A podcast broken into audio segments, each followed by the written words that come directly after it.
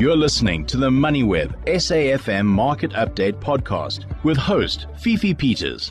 It is time for our personal finance feature today, and uh, today's feature is reflecting on the month of February, which is uh, called the month of love in some corners. And so we're asking if you think it is important to be financially compatible with your partner uh, to have a successful relationship.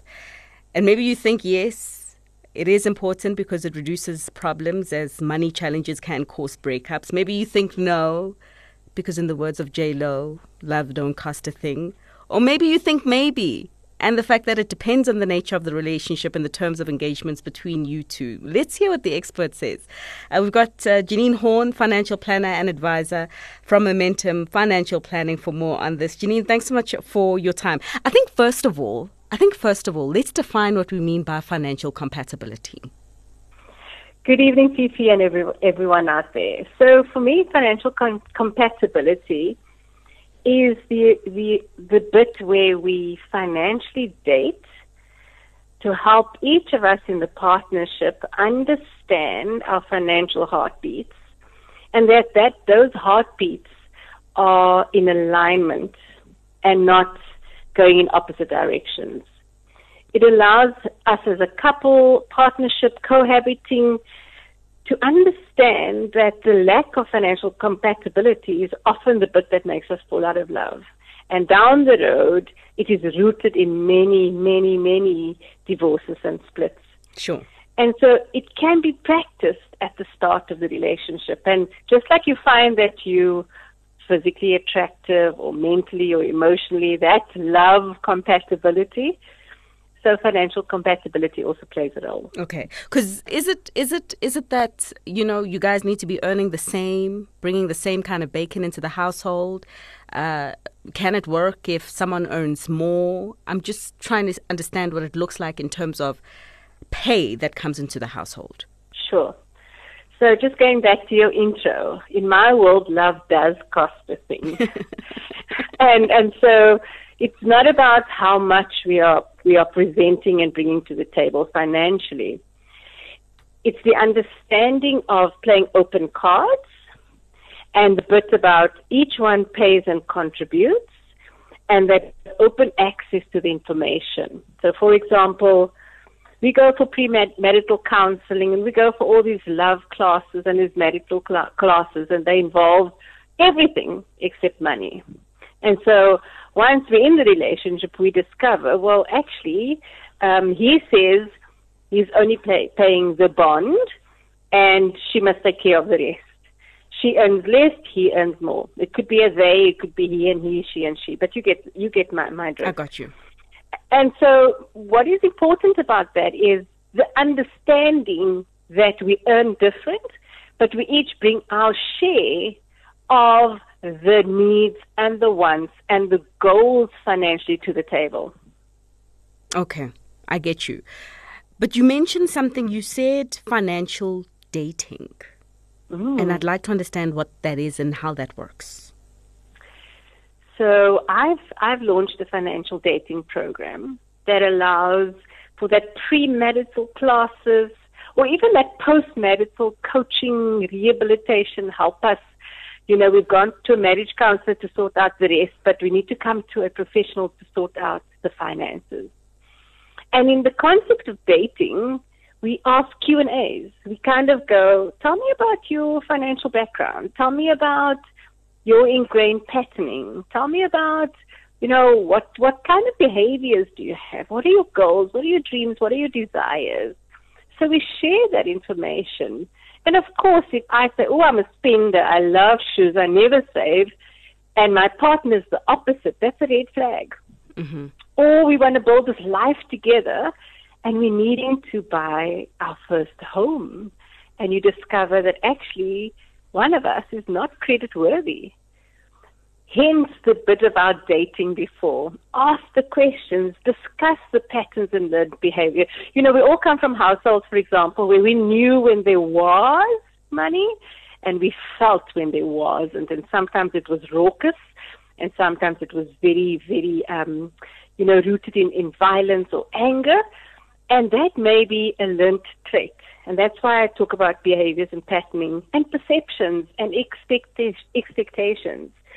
And, and so if I've learned that I need to spend all my money in the first week, and you as my partner have learned that we need to save for a goal, not rely on debt, mm-hmm. that's a question to ask. So it could be a simple Q and A. It could be the bit where we start small and we build on the foundation. And it's very much at the beginning of a relationship because first relationship, as alluded to, we sit with a lot of counseling and rehabilitation and, and sad patterns, sad patterns and stories that come out. Sure. Like, you know, I've helped fund his business. I've been his PA in the business all along. Um, I don't see what, what, what there is. I don't see the money. I have no idea the day that he dies, what, what situation am I in? And the amount of times that there are these nasty surprises in those life changing events is just too numerous to, to give examples from. Sure. And you know, it's even a bit fifi where you go, um, instead of, I'd like you to take you to dinner, how about we go for dinner and we can either go halfies or I take this dinner and you take the next.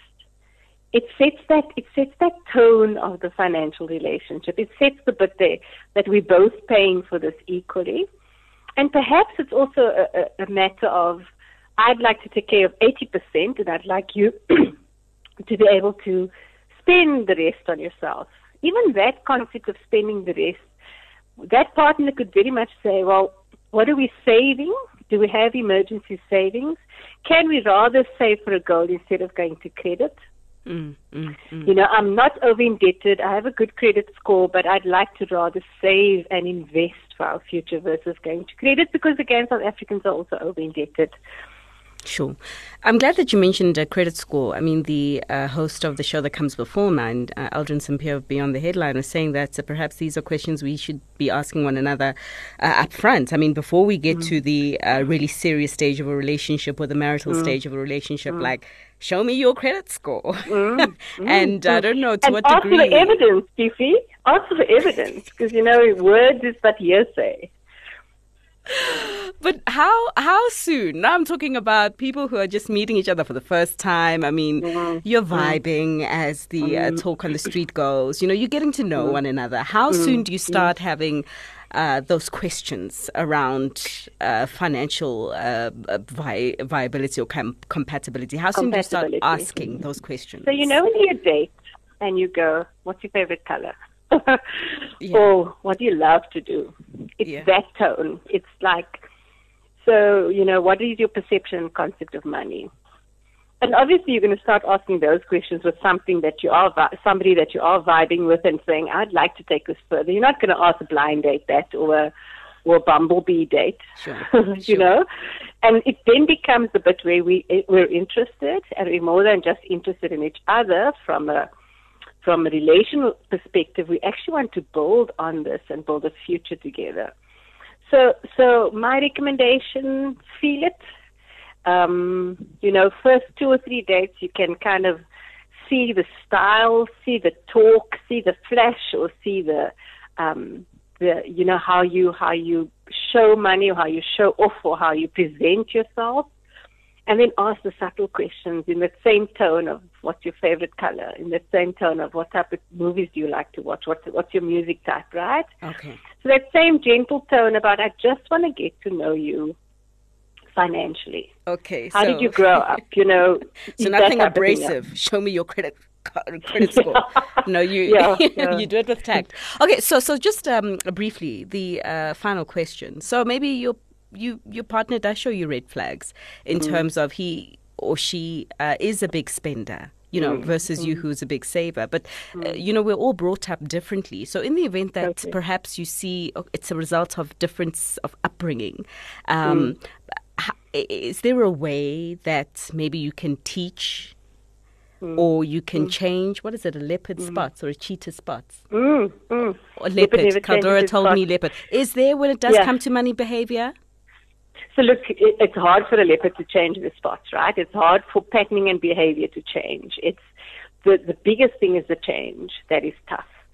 So the tips that could work well is you know, tell me about uh, where you're going financially, and do you have any predicaments um, that you found yourself in? And then the bit about, oh, now I've discovered this. It's too late. We're in a community of property marriage, which also plays a massive role because what you owe is my debt as well. Right? When you get when you get blacklisted, it affects me as well. Sure. So you could you, you could start with that situation in terms of typical marriage counseling because there's either communication breakdown or trust breakdown.